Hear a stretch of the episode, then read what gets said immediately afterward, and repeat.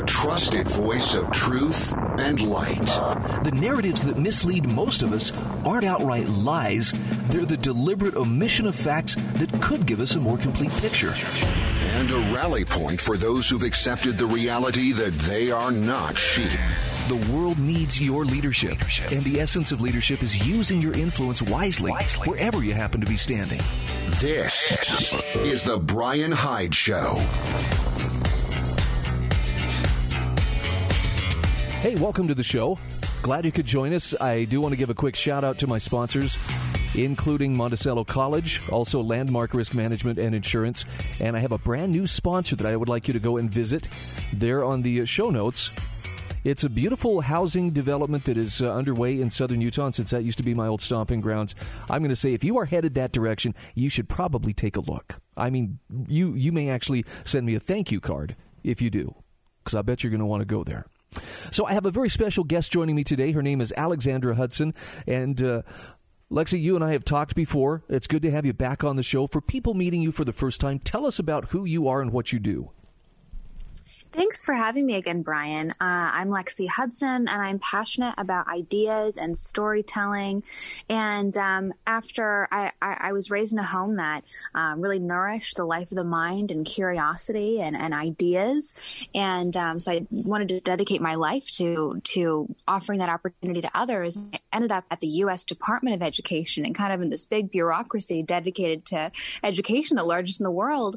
And I was disillusioned that surprise, surprise, it didn't really care that much about the ideas that I that I had, had so uh, been so passionate about. It wasn't very a very curious environment. It was a big kind of big bureaucracy, and um, and so I, I, left very discouraged, disillusioned by both kind of the interpersonal hostility I endured um, as part of our toxic political climate, and also um, and uh, and also because of the the ch- educational challenges. It just didn't care about. It didn't care about the true, the good, the beautiful, these things that I love. And and so that first challenge is the is the um, topic of my first book I'm working on right now on civility and personhood and human dignity and what do we owe the other um, in this thing called society that we find ourselves in. And the second book I want to work on is on education and renewing the life of the mind and curiosity, the way that education was originally envisioned. So, and that's the the theme of my new project called Civic Renaissance, just trying to reignite the life of the mind and curiosity that we all need to um, to be fully human. I'm thinking this is a very good time, though, for the message that you bear. And here's why.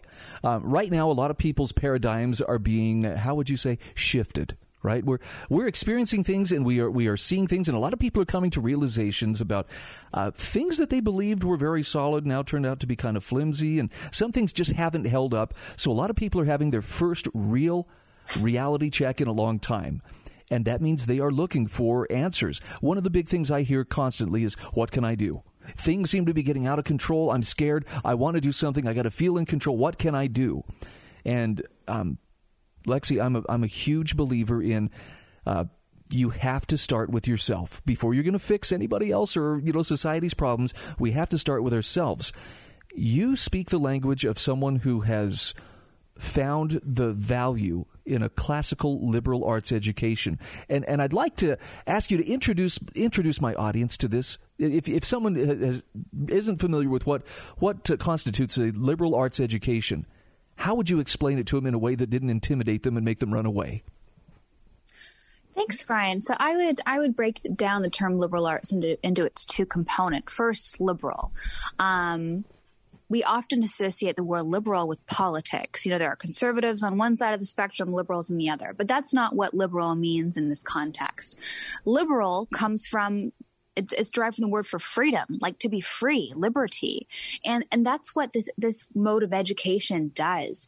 It it it, it orders our loves and it cultivates our minds so that we can be truly free and truly exercise our freedom as as human beings and not be slaves to um, to just our circumstances or s- slaves to our our impulses. It cultivates our self control and our rationality in a, in a way that allows us to be liberal, to be truly free. And then the second component is is arts.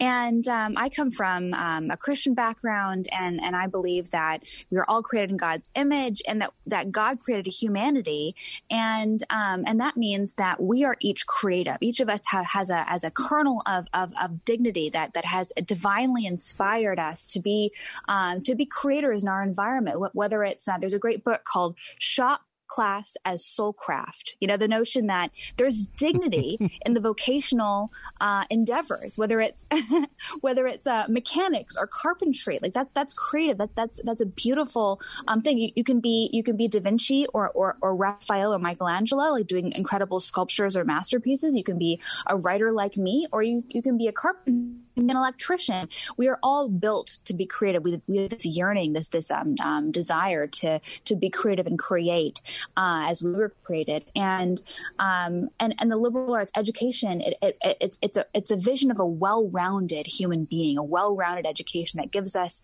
um, a, a, smattering of of um, of opportunity to dabble in a lot of these different um, genres, these different disciplines grammar, rhetoric, philosophy, theology, mathematics, physics, and, and, and to give us this basic core of knowledge that allows us to keep learning and to nourishing our minds, our hearts and souls, and our curiosity for the rest of our lives. And that's what a liberal arts education is and can do for you. I think it was Plutarch who said something about the mind is not a vessel to be filled, it's a fire to be kindled. And, and absolutely. When, when you approach education from that standpoint, um, it doesn't become a burden. It's not like, oh, I got to go read a book. I have to, you know, I got to take a test or, you know, I have to study for something. It's, it's a self driven desire to understand to, to better comprehend the world around us. Talk to me about the power of great books. Most people have them for decoration on their bookshelves. What happens when a person you know, overcomes their fear of words they may not know, and they pick up one of those books and start to really sincerely read it and study it. What what takes place within them? The great books is um, this kind of core that, that it really does change. It's not really a set um, a set curricula or anything. It's it's it's um, but there are some some thinkers, some authors, some texts that are generally considered to be crown jewels and, and just human achievement and, and, and their beauty and their truth and their prose uh, and in their significance in especially um, in, in, just in just the human tradition, the human context. And um, and and what makes these books great is that they get they they are timeless in that they they ask the fundamental questions about our humanity. Who are we why are we here? What is our purpose? And and what is the best way to do this thing called life in community together? Um, and, and so the, i would say that the great books are united in asking and, and offering answers to in some cases uh, or just reflections on these these big important questions in life. And and bryan i think you're absolutely right. As you said earlier we're in this very pivotal moment where um, we're, we're forced to ask those questions again today. The things that we had certainty in, the leaders we had certainty in, the um, uh, polling techniques or scientific methods that we had faith in. You know, all of these things uh, we're forced to, to reevaluate and question and kind of zoom out. Um, and that that that um, that I think provides a really important opportunity for the role that um, these texts and these thinkers that have come before us have have thought about these questions too and we can both take we can take comfort in that and we can look to them and say okay like the world was was falling apart when when Rome was sacked in in, in yep. the fifth century. Like like what what were the people, the thoughtful people who were living through that then when when literally the the, the buildings around them were burning and people were dying in front of them? What how, how did they approach these questions? And um and and what can we learn from that? How can we take comfort from that and and be guided that by that in our own in our own moment? You know, it's a smart person who learns from his own mistakes but it's mm-hmm. a much mm-hmm. smarter or wiser person who learns from what others have had to learn before them. Yes, and, and that's exactly. that's the kind of wisdom that you can tap into. Um, you know, I, I, I worry sometimes that uh, we've come so far in the direction of oh, I just want to be entertained that people look at someone who reads an actual book as kind of like oh well, la ti da. I don't know how you break down that stigma. That was once that's once what we did. You know, if you had some spare time, you found some shade and you a good book, and you could pass some time that way. Perfectly respectable. Now it's kind of a questionable thing for some reason. It's so true. It's so true. I mean, someone, um, uh, it was not, this is not original to me, but I remember reading someone once analogized our current media culture as like junk food. It's like, it's the stuff that, um, appeals to our basest uh, taste buds, like just the sweet, yep. purely sweet, purely salty, purely fatty. That's not that in excess is not good for us. Um, in, in, small doses, those can, things can be good and, and, and, and, useful and beautiful, but um, but how um, a really sophisticated palate, like a really sophisticated mind, wants to be challenged, and to be challenged means um, you know reading reading a good book, reading a reading, reading a great book, maybe even reading um, um, a book in the original language. Uh, one of my favorite books, Bryan. Yeah, uh, one of my favorite books, Bryan. It's a it's a self help book from 1908. Okay, so 100 years ago. Let's oh, go let's ahead. let's touch on that when we come back. The music is playing. We got to take a very quick okay. break. Alexandra yeah. Hudson is my guest. We'll be back in just a moment.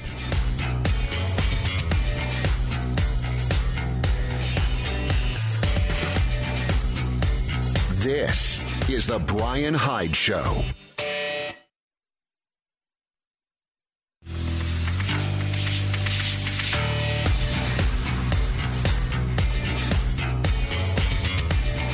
This is the Bryan Hyde Show. Hey, welcome back to the show.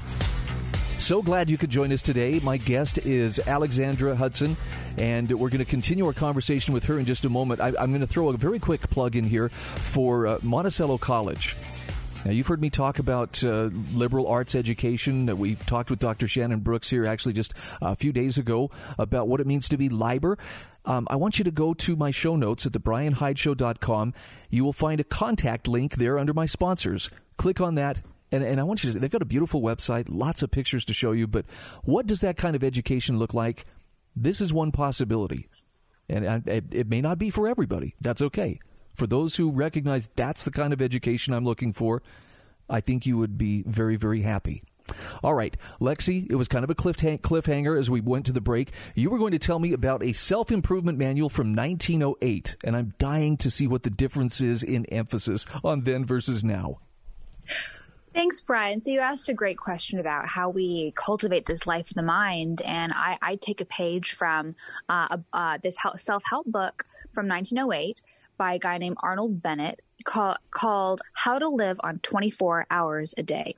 And you can find this book for free. It's maybe 50 pages on, on Gutenberg, uh, Project Gutenberg. It's, it's a fabulous book. And he basically says to have an intellectual life, A, you have to have one because it makes us human. Cultivating our minds, learning, nourishing our curiosity. That's what allow, that's what keep, keeping to, uh, continuing to grow. Um, we need that to, to fully be the best version of ourselves. First of all, it's what he says. Then he says, and again, he's um, who are not too dissimilar from us. People that he, there were a lot of kind of social economic changes going on where um, people were big, having you know an eight hour workday for the first time. They were have they had disposable income for the first time. So they'd go to work, go to the office, come home, and then like just fritter away. And he's like, no, time is your most precious resource. We need to be more zealous with how we use our time than we are with our money because like money you can always get it back get you know earn more but but time is is you know when you um you, the you, you fritter fritter it away and you never get it back. But the good news is you cannot spend your time in advance he says. So so take take every moment captive and how you um and how you spend your time. And and he says to have an intellectual life do serious reading for an hour and a half three days a week. And to do that, create a day within a day. You have your work, your work day and then come home and you have a whole new day. He says that's all yours to nourish your mind. And so it's just a really wow. fun, uh, kind of a different era read, but uh, with, with some great language and great quips. You can, you can really tell it's from 1908, but it's just so beautiful, so inspiring, and a lot, a lot of fun. This is how people used to use their leisure time, that time where they weren't, you know, uh, earning a living and keeping a roof over their head and providing for their daily needs. Um, we've kind of strayed away from that, and I think a lot of that's you know in the form of our entertainment is you know vastly you know more improved in terms of the experience and the variety, but it's also kind of a distraction, and that's a shame. Let's talk about what happens when a person decides I'm going to improve myself, by improving my understanding, by becoming that well rounded individual that you were describing earlier. What kind of effect does this have not only on that person and the people in their immediate uh, company as they live their lives, but what happens to the generations that follow them? I think it's it's so interesting, um, Bryan. To to like we, we can get really discouraged when we look at these kind of macro level issues we're facing. Um, you know, we can look at what's happening in Washington. We can look at what's happening around the world. We can look about about what's happening with the pandemic and get really discouraged because they're really big, really important, really complex problems, and we can feel kind of helpless, and that can be discouraging. But I think it's important to remember that that the power of one person deciding um, you know to be to be salt and light to, to make to, to, to, to just just be decent and good to their family to their neighbors um, to make their community better that is an incredibly powerful decision that you can make, and it's it's it's it's the cumulative effect uh, of people doing that that can really that can change a culture, that can change a country, and but not just that. Um, it can also have reverberations across time. And uh, I wrote about this a few editions ago in my in my newsletter called Civic Renaissance, where I wrote about my grandmother who um, sadly passed away one year ago uh, in January. And I was at her funeral hearing all of her five kids um, talk about their unique and beautiful relationship her and then looking to my side and seeing my my 25 cousins uh, who who wow. were all present at her funeral and and realizing that she was an incredible woman. She and my grandfather had a great marriage and they they raised their their kids to be, you know, people of integrity, but she really was kind of the, the glue of the family. And and she raised each of her four daughters and one son um, to to be the glue in their families and the glue in their communities. And and they in turn uh, taught people like me, all my me and my cousins to to have that that that we could have that sort of effect that we could we could uh, wherever we went we could sow light and we could build community and we could make people's lives better that was the disposition that we were raised with because they modeled that for us they're constantly thinking who can i bless today uh, every day of the wow. pandemic they've said who can i call whose life can i make a little bit better and brighter during this time of, of darkness and isolation and it's it's people that that consciously make that just those kind of decisions that um that that make the world a, a, a tolerable place to live because it is a really dark place sometimes. It's a lonely, lonely place. Sounds like exactly the kind of people that. Uh, times such as the ones we find ourselves in would uh, would uh, really we'd really benefit from having more people like that. So I, it's true. Uh, not a quorum. I, I, always like to joke with my husband. We don't want we don't want too many people that are like that. There's such a thing as uh, you know over over investment. But no, it's you're absolutely right, Bryan. Um, it's it's it, we could definitely stand to um, have have more people like that that are that are thinking beyond their own personal problems and needs. I mean, that's intuitive. Um, fact of life that often the best antidote to feeling poorly about ourselves when, when, when, we're you know very inwardly focused on our own issues is to look out and say yes. you know what who can i help?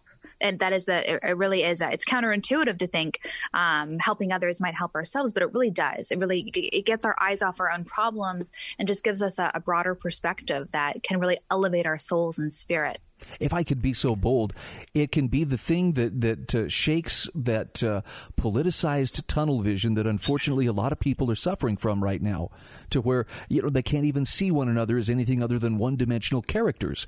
Um, mm-hmm. It's it's a lot easier to see people as people when you're serving them.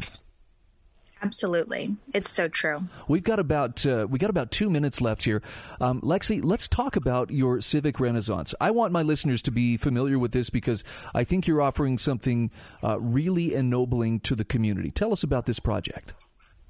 Thanks, Bryan. So uh, the project is called Civic Renaissance, and it's it's a newsletter, and I hope to grow it into kind of more multimedia to offer interviews with with scholars and public intellectuals. We do a monthly book giveaway of uh, academic books, often that are really expensive and not too accessible, but are related to the theme of the of, of the newsletter, which is it's infusing goodness and beauty and truth into our public discourse and elevating our, our conversation and our national con- consciousness by uh, by deploying and rediscovering the wisdom of the past. So it's a combination combination of looking to the past um, and, and reviving old insights. I do a lot of reading for my readers, saying like, "Look, here's a book I read, and here's what I liked about it. Here's why you should you might enjoy it."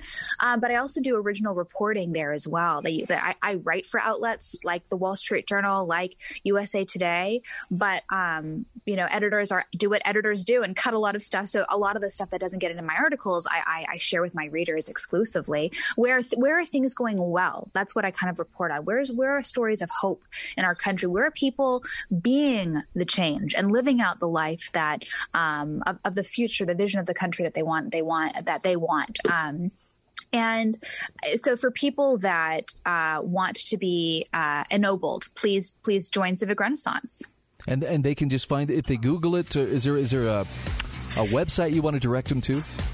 civic-renaissance.com. civic-renaissance.com. Please subscribe. Alexandra Hudson, thank you so much for visiting with me, and thanks for thanks for a, a very uh, uplifting and positive conversation. My pleasure. Thanks for having me, Bryan. Always appreciate it.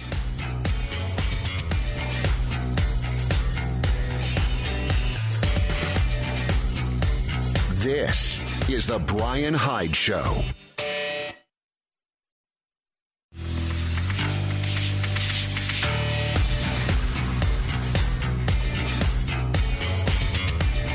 This is The Bryan Hyde Show.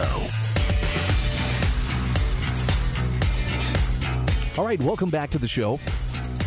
Quick shout out to uh, one of my new sponsors here.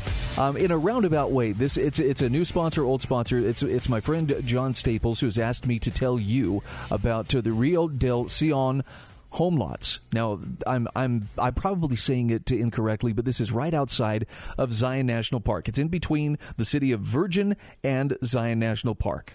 If you've ever been through this kind of area, you you know it is among the most beautiful places on the planet. And so I'm going to ask you go visit my show notes, thebrianhydeshow.com. There in the sponsor links, you'll find a link you can click on that will actually take you to where you can get information about the home lots. There are still some of them available. I mean, I wish it was me. I really do. I wish it was me moving in there. It's just like right on the Virgin River. Absolutely gorgeous. But uh, tell them thanks for sponsoring the show. And uh, where do we go from here? Here's here's something that has been on my mind, and I've been trying to think of, of a good way. How do you talk about the strange, crazy, hard, scary kind of things that uh, that are coming at us right now? And this is on a lot of different fronts. I mean, the politics, yeah, we've we've kind of come to expect that. The last four years have pretty much been a warm up to the incivility that we see going on. But it's it's catching up to other areas of our lives. I mean, you know, with the pandemic, I look at all the people who are struggling, not just financially, but struggling with their emotional well being. We have been artificially sifted and kept separate from one another. There's there's a distrust that has grown and and sometimes you'll see this you know manifest itself in the you know this person's not wearing a mask and you know I have to correct them or or something else or some of this person's wearing a mask and now I have to correct them. We seem very intent on correcting one another and not as intent on getting our own act together to the point that people around us recognize that we have something of value, something of substance that makes that possible. Now, by that, just so you know, I, I'm I don't want to you know leave you wondering what does he mean something of substance. I'm talking about the principles, the values, the ideals that are absolutely worth defending and promoting and living. They're not the kind of things that can be installed on other people by force. And unfortunately, this is somewhere where we have really lost sight of you know how government is supposed to operate. Um, I don't think it's an exaggeration to to describe it as look, uh, depending on who wins this popularity contest, based on just partial participation of the whole population out there, there's only a, a small portion that actually gets out and votes. But based on that, the spears are either going to be pointed this way or that way. And that has been the nature of political systems since, well, roughly the Bronze Age. As Paul Rosenberg points out, it's something that just hasn't improved over time. Everything else in our lives, all the, all the other technologies have come a long way. Politics still is based on force at its heart because it, it's putting power into the hands of the collective and, and the state to make something happen because uh, political power demands that this happen. Now, I'll grant you, there's some pretty intense stuff that's going on. My goal is not to know every little thing because I, I know some people who are like this where I look, I hope I don't step on anybody's toes. If, if you feel like I'm calling you out, I, I don't intend to, but I get texts, I get messages sent to me through the night, um, you know, video after video and, and meme after meme of, you know, we've, under, we've uncovered the true controversy, the true conspiracy of what's happened here. And the funny thing is, there probably is an element of truth to every one of these. But the vast majority of them, I just discard as soon as I get. It's not that I don't appreciate you thought of me and sent it to me. I would encourage you err on the side of sending it to me, but I only have so much time in a day that I can go through and evaluate what information would be worthwhile. And and I don't want to make this awkward, but I'm going to tell you, I actually pray about this kind of stuff. I ask you know, my creator, what what would you consider, you know, a worthwhile topic or what help me find the things that will actually be of value to people. And notice they're not all religious, so it's not like, well, Bryan, just read from the scriptures for the next hour and you know everything's going to be great. It's not that uh, that's not the point. My job here isn't to try to convince you, hey, it's time to go to Sunday school, man. my job is to to try to help stimulate independent thought, to help you understand it is okay to question the narrative that does not make you an extremist. It does not make you some kind of a wild radical who wants to kill everyone who disagrees with them.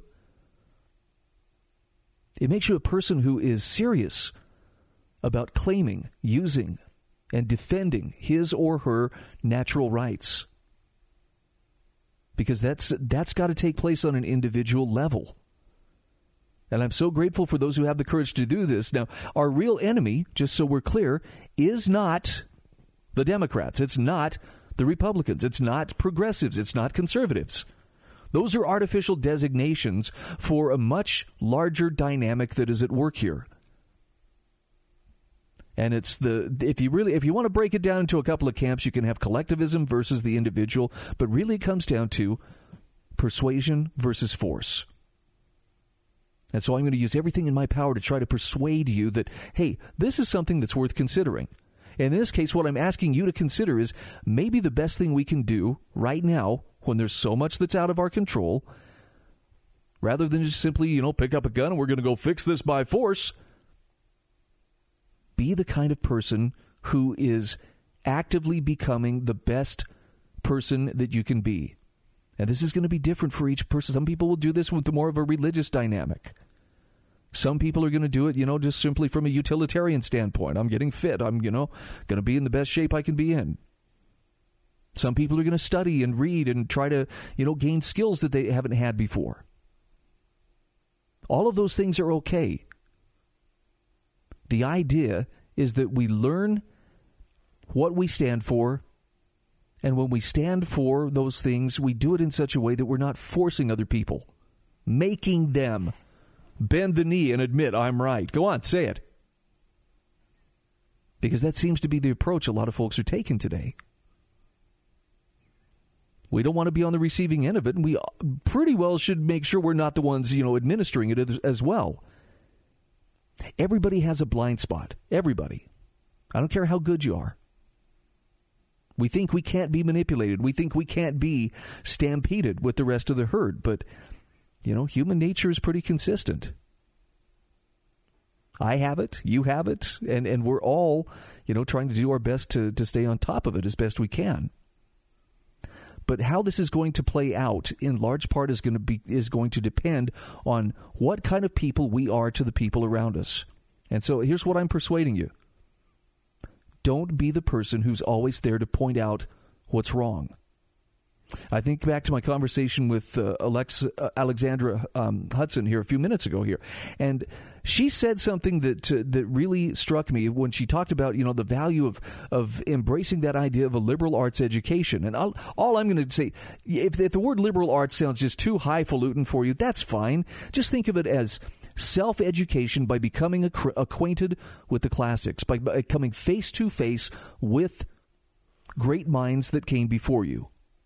And it could be in any number of different disciplines or different areas. It's not like you, you don't want to be focused just on that one idea. That's, that's the definition of an ideologue. But when you become that better person, you are better equipped to talk to people, to speak their language, to persuade them, to lead if need be. Now, I know not everybody's looking for leadership positions right now, but, um, you know, nature abhors a vacuum. There's a better than average chance that at some point in the not so distant future, we're all going to be leading a lot more than we really feel comfortable doing. Being a well rounded person will make you a better leader. It will enable you to better work with other people, to search for solutions and search for innovation in ways you haven't contemplated before. But the only way that's going to happen is when you start by improving yourself as opposed to trying to improve everybody around you. Now, which approach do you suppose, you know, your favorite bureaucracy or your favorite government agency prefers to take? They kind of like that one size fits all, you know, top down solution hammered down from the top. That's what's going to do it. I don't think so. When we come back from the break, I want to share something with you. This is an article that landed in my email inbox earlier today. Uh, this is from Valerie Durham. And I believe she's with Freedom Fest, which, you know, caught my attention because this is a pretty serious gathering of people who are serious about freedom. And it's titled Gandhi Was Right, The Change Has to Start with Us. She's got some top-notch selection or uh, suggestions rather about ways that we can effect change within our own sphere of influence and without, you know, forcing other people to kneel and say that you were right. So, stick around. We'll touch on that just the other side of these messages.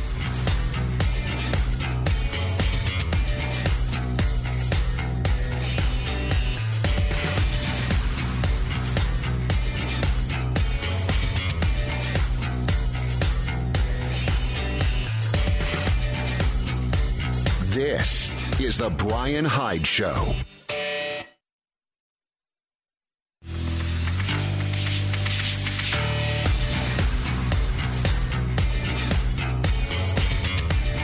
This is The Bryan Hyde Show.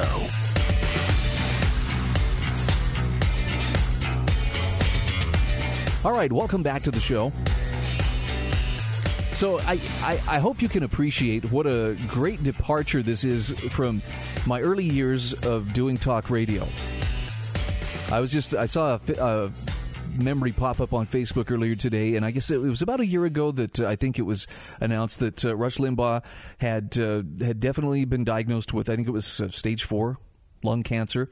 And uh, I just I had posted something about how I'm really grateful for Rush Limbaugh for opening my eyes to how much fun the talk side of radio could be. Because I'm telling you, I was set. I was going to be the next Casey Kasem. I was going to be the next Don Imus because I have that kind of a weird sense of humor. Maybe not as advanced as his, but I definitely leaned in that direction. And it turns out that I really loved uh, learning how to discuss and debate the issues. And I, man, I got into throwing the red meat, and I was, I was a very reliable Rush Limbaugh clone. But I came to a point where I, I, I learned that, you know, as good as I was at riling people up, it just didn't seem to accomplish anything beyond that. And that bothered me because I, I felt like there's a great missed opportunity taking place here. I think this can motivate people to think. I think it can can help change minds or at least introduce people to ideas that that uh, they may not have considered before. But that doesn't work when when your goal is, you know, to make people angry or to, to you know, zing them with some sick burn. So I've evolved over the years. Now I'm the kinder, gentler Bryan that's, you know, telling people, hey, lose the need to win, Speak the truth with love, plant the seeds, walk away, and let other people come to the truth at their own pace. This is so much more effective than trying to shout somebody into, you know, agreeing. I want to share with you this article from Valerie Durham. Durham. She is uh, writing for the Freedom Fest uh, organization. Gandhi was right. The change has to start with us. Listen to this. She says Gandhi was onto something when he said if we could change ourselves, the tendencies in the world would also change. As a man changes his own nature, so does the attitude of the world change towards him. We need not wait to see what others do. And then he personally applied that principle to his actions with enough intention and consistency to change an entire nation. Well, Valerie says the battle in this nation is on, and it's not just a battle over political policies anymore. The battle is over the battling itself. Politicians and leaders who now spout the word unity to combat the divisiveness that has gripped our nation and, and uh, more tightly, more and more tightly, have little intention of actually fostering such a thing as unity. In fact, the only unity that uh, matters to them right now is agreeing with them 100%. And she says, let's face it, the stakes have become too high. Government has become so big and so powerful that the financial and the financial stakes so high that neither major political party feels it can afford to work together, find common ground, or compromise. Neither major party wants to acknowledge that it only represents about half the voting bloc of United States citizens. The fact that half the nation has a different political perspective should create an imperative to work together, but instead, it has created an almost maniacal drive to push through policies as fast and hard as they can while they can. Obama did it when he took office, and Republican leaders and voters pushed back in 2010. Trump did it when he took office. Democratic leaders and voters pushed back in 2018. Biden and Harris are doing it now, and she says, I predict that Republican leaders and voters will yes, yet again marshal their efforts and will push back again in 2022. And the entire cycle begins again with no unity in sight. She says, frankly, it's like two toddlers fighting over the same toy. And it's time for the adults to step in. It's up to us. Now, she says, yes, it's us, the folks who believe in free speech, ethics, rule of law, persuasion rather than force, and principles to do what's right instead of fighting back using the same vengeful, corrupt, obstinate, degenerative tactics that have characterized our political world for far too long. Yes, she says, it's hard to realize that change has to come from us, and it's not fair because the other side won't play fair along with us. At least not until we change the conversation. Not just the conversation, rather, but how the conversation is conducted. This is such good advice. She says it's going to have to come at a person to person level. It matters how you directly engage your neighbors, have conversations with your work colleagues, and respond on social media. So, here are a few ideas that help us move from divisiveness back to civil discourse, which is the only constructive, controllable, and correct way to enact real change. Number one, she says, eliminate, but what about when equivalency? This is a technique that feels virtuous at first glance, but it has several key flaws if you're trying to change minds or make progress. First, it keeps us stuck in the past and in rehash in a rehashing mindset. Now, this is seldom productive beyond identifying a commonly shared problem that perhaps both need fixed. Second, it asks the person you are trying to convince to take a big step in admitting fault, which can often be too big of an ask. So, if you're setting up the conversation to go back and forth between finding equivalency of examples of bad behavior rather than uh, just trying to find forward looking examples for good behavior, this is really good advice. Number two, she says avoid name calling, labeling, or making the other person the enemy. Think of a marriage or partnership. Anytime you see your spouse or partner as the enemy or start to name call each other, you know that marriage or relationship is in trouble. Respect, civility, and self control have gone out the window. Therapists will tell you unless you can get back to respecting each other as individuals, the relationship is doomed. Well, like it or not, we have millions of fellow citizens, individuals in our country, who do not share our general political views. In fact, there probably isn't one single person in this country who shares every single political view you have. So, if we continue to think of our fellow citizens who have different political views as the enemy, we cannot persuade them to open their minds and think differently. The enemy is someone we hate, someone we subjugate, someone we disrespect, someone we marginalize, someone we force. It's not civilized, respectful, or productive and it's what's caused divisiveness and damage to the freedoms that we see today. Which brings us to the reverse it hypocrisy check. This is good advice here, too. I liked this one. To stay in persuasion mode, take a moment to reverse the conditions of the argument in your own mind. Would you feel the same way if the conditions were reversed? For example, has your mind ever been changed when someone called you a name? Did that open your mind up to their way of thinking? Did you ever think to yourself, oh, gee, that person thinks I'm stupid. I better listen to them? Probably not. Likewise, if you're talking about a recent presidential executive order, would you feel the same way if it was a president of your political party enacting an executive order for a policy you support? Do you cheer when Senate leaders break senatorial rules that support your way of thinking, but disapprove when Senate leaders of the other party do the same thing? Consistency in principle is key to civil discourse and change. Number four, she says, find something to value in the other person's viewpoint. Find that common ground. Divisiveness isn't only what happens when you and your views are being dismissed or targeted. Divisiveness happens whenever the attempt to understand the other perspective devolves into labeling, name calling, or dismissing the person's perspective wholesale. There's always something to find a value in another person's perspective. Perhaps their heart is in the right place, but their solution is wrong. Perhaps they haven't considered all the ramifications, and perhaps you haven't either. Perhaps they've only been exposed to one type of thinking due to that, their environment or education. When we disregard everything about a person's perspective, we cannot show them another possibility. Now, Valerie Durham says you must go, we must find common ground, that place where we can empathize and relate core concerns or values. From that place, we can start to work together to create solutions to our common problems that protect our rights and freedoms rather than relegating our government to this high stakes push pull between political extremes. She says it may not seem fair, especially when the other side continues to ambush with name calling and other divisive tactics. It may be an uphill battle.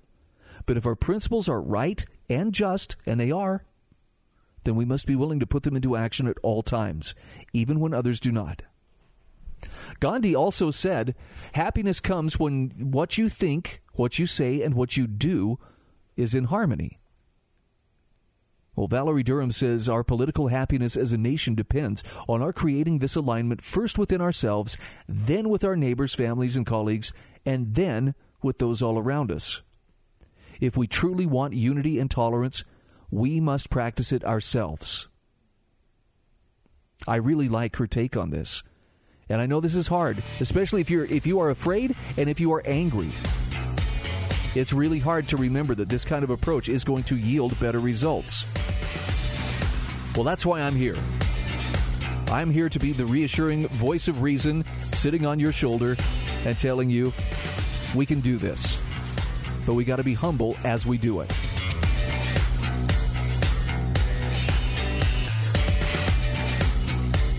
This is The Bryan Hyde Show.